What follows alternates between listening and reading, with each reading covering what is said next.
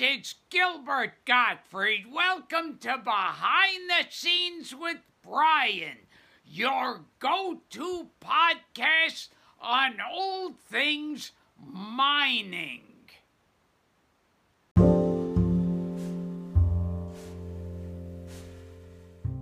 Welcome to Behind the Scenes with Brian, the podcast covering everything from engineering, mining, and mine waste management to whatever else may be on our minds. Pop in your headphones and don't forget to rate, subscribe, and share.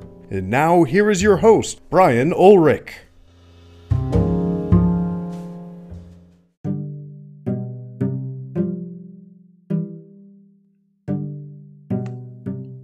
Hey everyone, this is Brian, and this is Behind the Scenes with Brian. And today I am joined by Professor David Williams from the University of Queensland in Australia, in a beautiful city of Brisbane, which I just love to visit when I can, like I used to in the old days before the pandemic.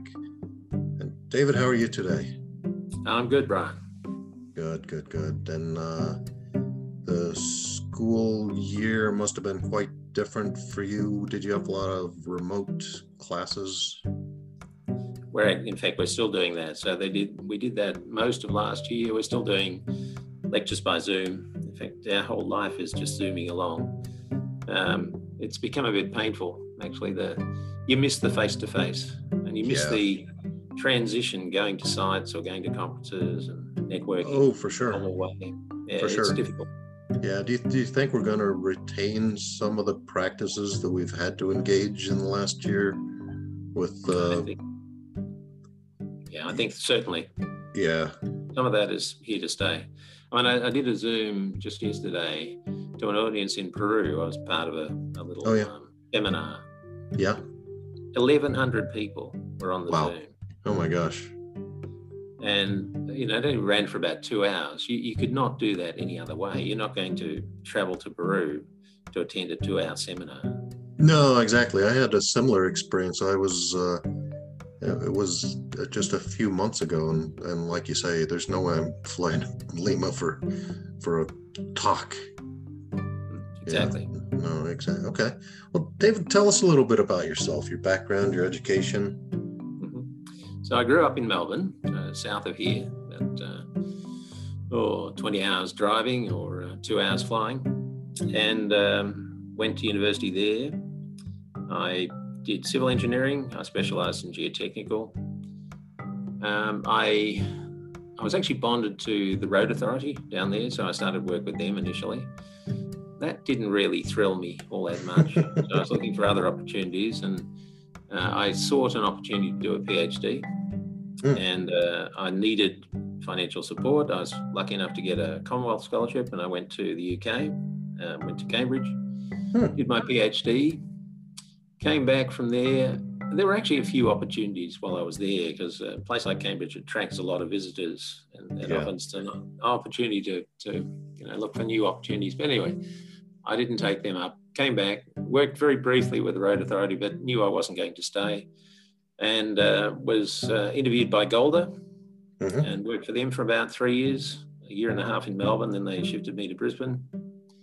And then we had a, this was uh, 81, 82, we had a bit of a downturn. Yeah. They wanted to shift me again to Sydney, and we just bought a house in Brisbane. So mm-hmm. at that time, Brisbane was a bit like a big country town, much different now and uh, the cost of housing in Brisbane was about a quarter the cost of housing in Sydney. Oh my gosh! So moving to Sydney really wasn't an option. So I noted that there was a position vacant at the University of Queensland, and I had a chat with them. I did it part time for one semester. That was okay, and that was 38 years ago. so I've been at the university ever since. But yeah. I regard myself as a as a, an engineer first, academic second, and mm-hmm. it's the contact with industry that's kept my interest, not so much the contact with academia. Although, you know, obviously I relate to other academics, but the ones I tend to associate with are people like me, people who have a, a strong industry connection. Mm-hmm. And for most of my career, I've worked in mine waste. So I started that with Golder, working yeah. on things like spoil piles and coal and so on. Uh, moved into uh, coal tailings, coal reject, uh, mixing the two together to pump them together. And then it just branched out into every other commodity gold, um, heavy metals, red mud, Yeah. uh, mineral sands, a little bit, uh, nickel laterite, hmm and it's uh, it's been a fantastic career. It's taken me around the world. Um, you know, obviously places in, in the Americas, both North North America and South America, but also into Southern Africa. Um, not so much in in Asia, but certainly everywhere around Australia. So that's been the history, and I'm in a position now where I'm I'm doing a bit of both. I'm still at the university, and I will be for another few years, but um, I'll transition to just consulting. And consulting has uh, evolved from third party review to more getting more and more ITRB type work. hmm Um, still do a bit of third party review as well. So it's a, a fascinating, it's been a fascinating career and it's, um, it's been, it's interesting that the, the consulting commissions and the work I do with industry has often led to the research I do. So it's Ah, actually yeah, prompted yeah. the research. hmm So consulting is a short-term uh, fix, but it sometimes identifies uh, bigger problems or longer-term problems, and they become your your research activity. And I think of it in terms of a sort of half half-life, and you can measure it in PhDs. hmm So if you if you have an applied idea, um, you might work on it for a couple of PhDs, you know, say eight years or so and uh, it'll then place you and the students uh, in a good position to transfer that to the industry. Um, so you might do that for a bit longer in, in a consulting type capacity. And then eventually, if it's a good idea, it'll be picked up by others in the industry. Yeah. So by that time, you've gone on to another half life, you've gone on to something else. hmm So the things I've worked on in particular have been uh, co-disposal of, of coal washery waste, Yeah. about the 1990s, pumping the two together. Um, it was never optimized, but you know it was a, a technique used for a while. Then on to covers, and in the last 10 years or so, more tailings, more to do with tailings. Yeah, yeah. There's uh, the community of tailings uh, consultants is a pretty it's a tight knit community, and We know each other. Yeah, yeah. We, I, I used to say when I was working with the consulting companies that we might be fierce competitors, but we're also good friends. Yeah, yeah. No, no, I found the same that, um, as you mentioned earlier before we started, uh, when you do third party review type work or ITRB type work, you're not directly competing with uh, consulting companies at all. Yeah, Uh, your role is more to help them, you know, to give them another perspective, to, you know, ask the what if questions. Have you thought of this? Have you thought of something else? mhm. why are you doing it this way? Actually, one of the most common answers to that question, why are you doing it this way, is it's the way we've always done it. yeah, right. So trying to shift uh, people's habits is actually very difficult. It's one of the biggest barriers we have. Yeah, that that is for sure. That's for sure. About how many different ITRBs do you sit on right now? Well, let's see. Um, right at the moment, about four. Yeah, they have- about- yeah, Yeah, they have varying demands. So yeah, uh, one is probably we only meet about twice a year. yeah. Two of them probably will meet about twice a year. Another one is uh, um, a limited term one because it's to do with um, addressing closure of a mine. Mhm. Um, so that won't, you know, that program will go on for maybe a couple of years and then it, uh, it'll move hopefully into the closure phase. Yeah, Another one, actually, two of them about closure. Another one is also about closure, but very different. It might take a bit longer to close. It's got a few challenges. Um, yeah, so at the moment, um, two ongoing ones and two that are um, several years, shorter term. yeah. I I found that the the the ITRB contracts tend to be multi-year things. They really want to have people engaged and you know retain that knowledge for some period of time, which I, I Yeah, I think is think- very useful. Yeah, well, I think it takes a while to for the individual and, and the team to become familiar with the project. And if you threw them out too early, you'd have to do that all over again. I think one thing we do, the industry does need to do better is um, transition, mentoring and transition. Yeah. Uh, or succession planning. I don't think they do. They've done that well in terms of ITRBs. They tend to sometimes they will stick with the same old, same old too long without introducing some new blood. So I mean, it's interesting. Uh, when I was invited, uh, along with a few others, to be part of the Brumadinho um, that investigation. Yeah. Um, they described us as the new generation, but we were all in our 60s. yeah. Getting, So, some, um, getting some young blood in there. Yeah, young blood. But I think I think it does take, you know, what ITRB, the skills that an ITRB member brings uh, are their experience base. Yeah. It's like rolling the memory tapes back. Yeah, I've seen this before, and this is what you might do. So I think that's part of the role. It's inevitable that ITRB members will be more senior. Different Yeah. from, say, an engineer of record, more junior, because they need a lot more energy to keep on top Yeah. of the project. Yeah. Yeah. Uh, did, did some of the boards you sit on are they mostly made up of geotechnical engineers or do they tend to be from different backgrounds, geological engineers and hydrologists or what what kind of mix do you find? Yeah. Well, I, I've actually been involved in trying to help form boards too. So I've been asked, you know, who would you approach your particular range of facilities? And I always look to, well, what are your problem areas? Mm, Hence, what disciplines should you engage with? yeah. But very typically, I mean, if we're talking about tailings, um, you have to have someone with knowledge of water. I mean, if you take away the water, you take away the problem. Right. So whether it's hydrology, whether it's hydrogeology, it's probably more likely hydrology or some, you know, it's near a surface. It's not typically deep. Um, so someone in the water field, um, obviously someone geotech, uh, geotechnically orientated as well. Sometimes you might have an ITRB of say three people. Two might be geotech, one might be uh, hydro of some sort. Um, if AMD is an issue, you might introduce geochemistry. So you might have, a, if it's three people, you might have three different disciplines that work together. Yeah. We Usually, as you say, the tailings community is very small. We know each other. We usually know the associated people as well. You know, that whether the geochemists or the hydrologists, we know a lot of those as well. If you're in a seismic environment, then you know have that person, you know, have a person to represent that discipline. So if you're Yep. working in Yep. Chile or Peru, make sure you've got someone with expertise in that area. Um, geographical expertise is sometimes important. Hmm. So, um, you know, if you, well, take an example of something like if you've never worked in the subtropics or the tropics before, you won't have come across laterites, for example, Mhm, Yeah. Right. tropical soils. And Yeah. the tailings that derive from those materials also tend to laterize or oxidize very quickly. You get cementation. Um, people from cooler climates won't have come across that. hmm So they might they might not be looking for it. They might not uh, realize that that might be an issue. It could be positive or negative, but it's important to know what it is. Um, Right, So those, yeah, those sort yeah. of things.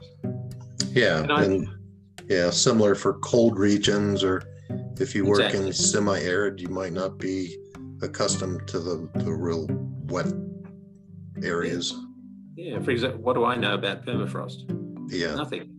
Yeah. Nothing much. You know, I've visited you know permafrost Right. regions, but that's Right. about all. yeah. So yeah. So horses for courses, you should have the appropriate um, people. And I think the other thing that is often forgotten is that you got to think about the setting of the site, which you can't control. So the setting is the climate, Yeah. the topography, which dictates often how big the dam might be and how much free storage you might have, and the seismicity. They're the three key site settings that Yeah. you have Mhm. to deal with. hmm So, so you look to a particular site and you say, well, which of those three is important? Which which of those three do we need to cater for in our ITRB range of expertise? Um, but I think it's also important to to have the the local knowledge too. So sometimes you might not you might have a person who's not actually on the ITRB but helps advise the ITRB with a lot of expert regional knowledge or knowledge. Yeah. Local local codes and that sort of thing. Right. Yeah. That, I agree. but also site history. You know, someone who's got Yeah. a, you know, if you're doing work on a, like Escondida is one of the ones I do, it's got a long history. Yeah. It's a very big operation. So it's very hard to capture everything that's going on. hmm And so it's helpful to have someone who's, who's got a bit of a longer history. And that's uh, often in the hands of a, a consultant who's worked to, for that site for a long time because the industry people will have moved on.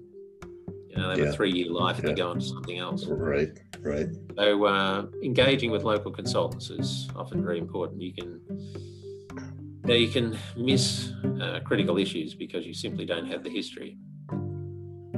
Yeah, no, that's a really good point. Very good point. And David, you recently just uh, put on a tailings training workshop, and I was involved with a similar one here in the U.S. And I was wondering how how yours went, how it was attended, and what you thought of it. Yeah, I guess you're talking about the tailings management course. Yeah, Yeah, Yeah, so you know, I've been thinking for a long time. How do you best cater for that need? First of all, you've got to recognise it's global. Yeah. So in any one centre, there won't be enough uh, people to to cater for. So it's not going to work. So it's pro- it's probably you know COVID has actually helped in a way to to focus on how do we do online delivery better hmm and uh, and then you think about well do you do it through a university i've been at a university for a long time or do you do it some other way and there are some issues with universities they're very very bureaucratic so it Yeah. can take you years to get approval for a new course hmm and then often if you get it you get no resources so you have to do all the work yourself yeah, now i'm not a course platform developer hmm I can't maintain a, course. I wouldn't even know where to start. I don't want to do that. I want to provide content and assessment. So I look to what model might provide that. And uh, I turned to the Australasian Institute, Institute of Mining and Metallurgy, which is a bit like your SME or the CIM in Canada. yeah, They're, they're our representative professional body. They're actually the group that accredit courses. oh, okay, So in a Hmm. in a way, I was leaving out the middleman, which was the university. Um, and I went to them because they had experience giving a, a JORC course. Uh, if you look up AusIMM, you'll see the, the JORC course. That was the first one they did. And I, I noted that they managed to get that up and running in about uh, less than six months, about four months or something. They used outside providers as they needed them hmm and uh, they used mainly in that case consultants to provide the, the input or the content. Hmm.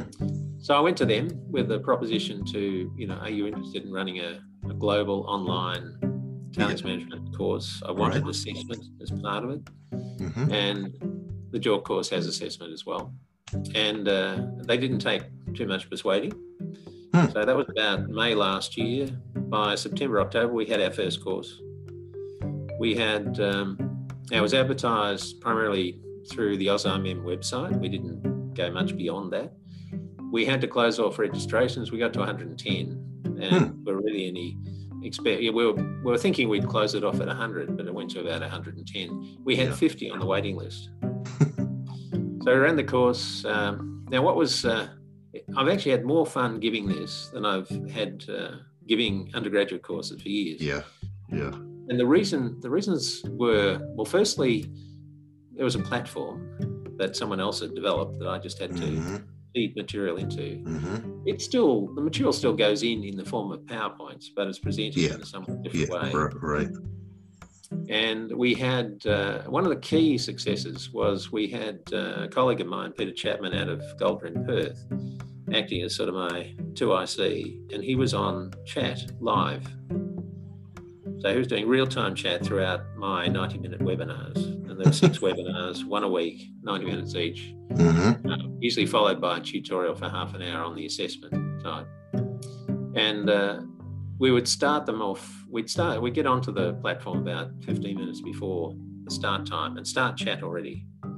Start chatting to them literally on the chat, uh, asking them provocative questions to get them started. And then Peter would just, uh, while I was talking, he'd be running the chat the whole time. And we'd break up the, uh, so instead of death by PowerPoint, you restrict the number of PowerPoint slides you have. So what's Mhm. really important Uh huh. you don't have, you know, you don't try and pack 120 slides into 90 minutes. You put maybe 60 in. Yeah. And you have breaks, and the breaks are chats. So you have specific chat questions. You might have half a dozen of those. So you have those breaks, but you have this ongoing chat, continuous chat going the whole time. And uh, and it just worked mm-hmm. brilliantly. And when you think about it, it's like going back into the way we used to teach, which was literally using a blackboard. I would put the notes on a blackboard. Hmm. Students would transcribe. Yeah. So they were writing. And a lot of people learn by writing. They were mm, Yeah. writing, they were listening, they were watching. And if they were good at it, and it is a skill you have to develop, your notes become more than just transcribing because you pick up some of what's said and what you see as well, if you're good at it.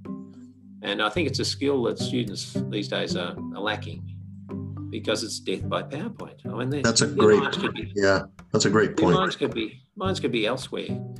So um, so we re- reintroduced that effectively because we we had chat, and they were Mhm. watching and they were listening. So for me, giving it 90 minutes seemed like five minutes. Just went in no time. It was so intense Uh, uh, and so so consuming. It's not like if you're doing death by PowerPoint, if you're giving it, um, you almost wonder whether there's any audience there at all. You know, are you just talking to yourself? You can almost bore yourself doing it. yeah. That's Oh, um, that, that's an amazing uh, observation Yeah, yeah. about good. taking.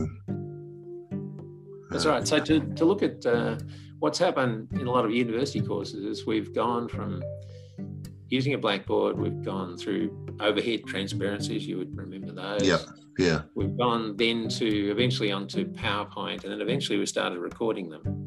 hmm And our numbers of attendees drop off. So we're now down to 30% of the audience, 30% of the students actually listen to it live, whether it's face to face or or online, doesn't make any difference. 30%. percent Yeah. Yeah. And you think, oh, maybe the rest would be looking at it, uh, the recording. No, they don't. The only ones that look at the recording are some of the 30% that watch it who know they've missed something Mm. hmm and they go back to the recording to pick it up. The others don't look at it. So many courses are now, if they're done in that fashion, are you have the PowerPoints, you have the past exam papers. That's your Yeah. course. Yeah. It- Huh. it's uh, it's very ineffective. So anyway, we so we ran it uh, We had 110. It got rave reviews, went really well. Uh, Hmm. the audience was about 60% Australasia and about 40% overseas. Not all the overseas people could make the time frame, so some of them had to look at the recording. We also produced a chat log, so they had that. Um, and then we ran it again in February, March. We had 130 in the second round, about Hmm. 40 on the waiting list. So we're about to run it again in, in June. We're running it again, and we'll run it again in October. So in the space of a year, we will have run it four times. We only Wow. expected to do it every second, twice a year. We thought Yeah. we'd do it. It's going to Yeah, be four. but the demand's just so high. Yeah, and it's 500. We'll have done it to about 500 people. Yeah. Well, Now, they're almost all practicing people, whether they're on mine sites or in consultancies. Uh, they're not students. They're they're primarily people who are in practice already. So they're in, you know they're they're wanting to learn something. It's interesting. In the second round, we thought um, we'd had a few questions in the first round. Could we do this without assessment? So in Hmm. the second round, we offered it without assessment, Mhm. and so few did it that way, five percent or less. So Hmm. we're not going to offer it that way again. We'll just keep Yeah. the assessment. I think the assessment is vital, gets them Mm. It also means that their employers are prepared to pay for it Yeah. they're getting a professional certificate at the end of it. Yeah. Yeah. It's like it's like what might be called. Some universities are calling it uh, micro credentialed courses. They're about half a normal course, and and you could potentially down the track uh, cobble these together into a graduate diploma or graduate. Oh yeah, for sure. For sure. Yeah. Yeah, now there are other offerings as well. Um, in the US, they've got two university consortia who are offering short courses. hmm Uh, no assessment at this stage Right. because it has to run the gauntlet of university approval. Yep. Yep. Um, Andy Fourie in UWA is uh, is planning courses, but nothing has come out of that yet. And just before we started, uh, or a couple of years before we started, Dirk Zyl at UBC introduced a graduate uh, certificate in mine waste management. Um, unfortunately, it hasn't attracted a lot of students. And I think uh, interrupted by COVID as well, Yeah. but also now interrupted by the fact that Dirk has retired from the university. right. So I don't know what its future will be. But look, I think uh, we need all of these. You know, prior to that, we had virtually nothing in the tailing space. Well, uh, Mhm. We Yeah, other than yeah, other than conferences, which is not the same thing. Not the same thing. And short courses are not the same thing. Yeah. Um, and uh, I think bring them all on, and the market will decide which ones they like best, and they'll be the Yeah. ones that assist. Yep. But Yep. um, I'm I'm quite excited about it. I think it's uh, it's an opportunity to you know to uh, package up uh, expertise that's been gained over a large number of years and, and present that. It's, it's not about making them into an instant tailings expert. No, It's about creating awareness. exactly. These are the important issues.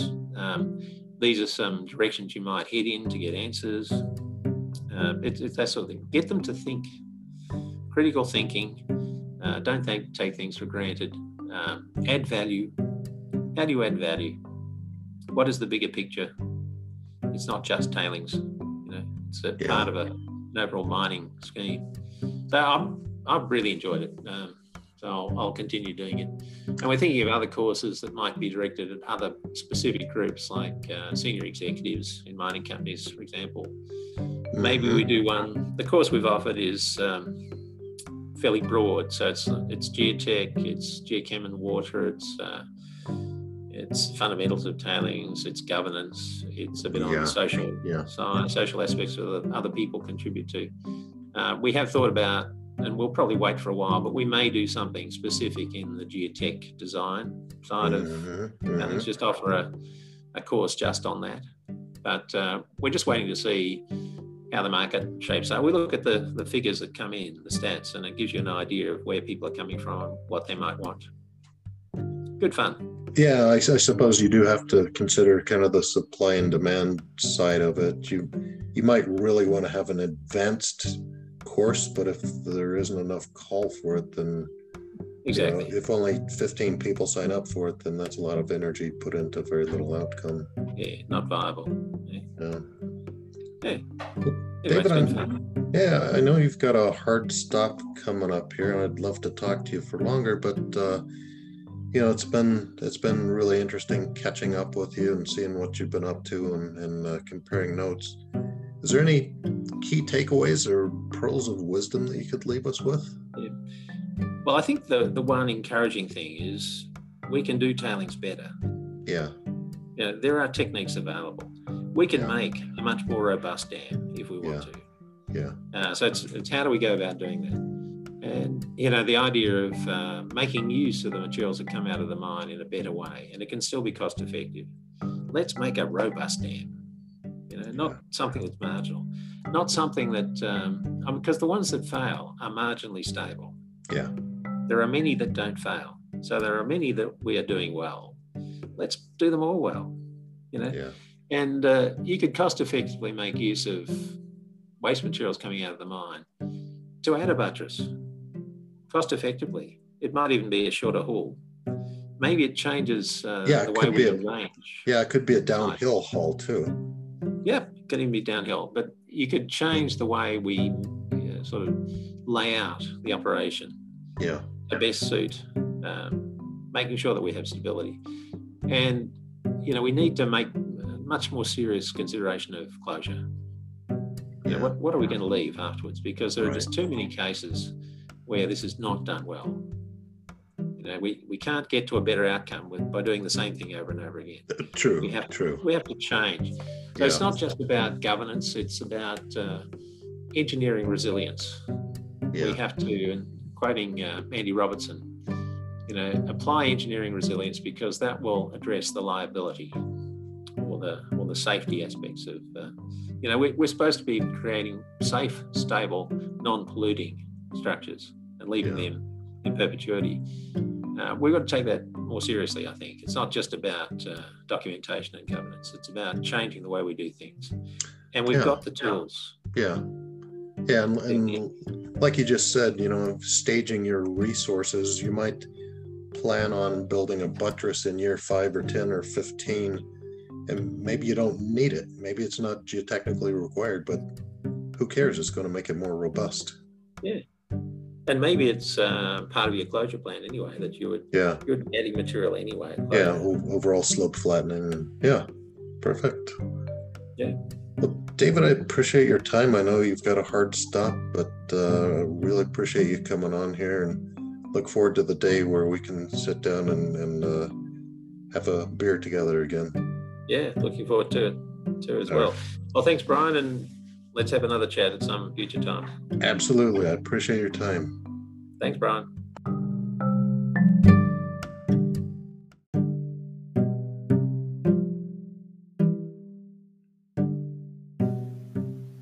Well, that's it. I'm Brian, and this is Behind the Scenes with Brian. Until next time, keep on rocking.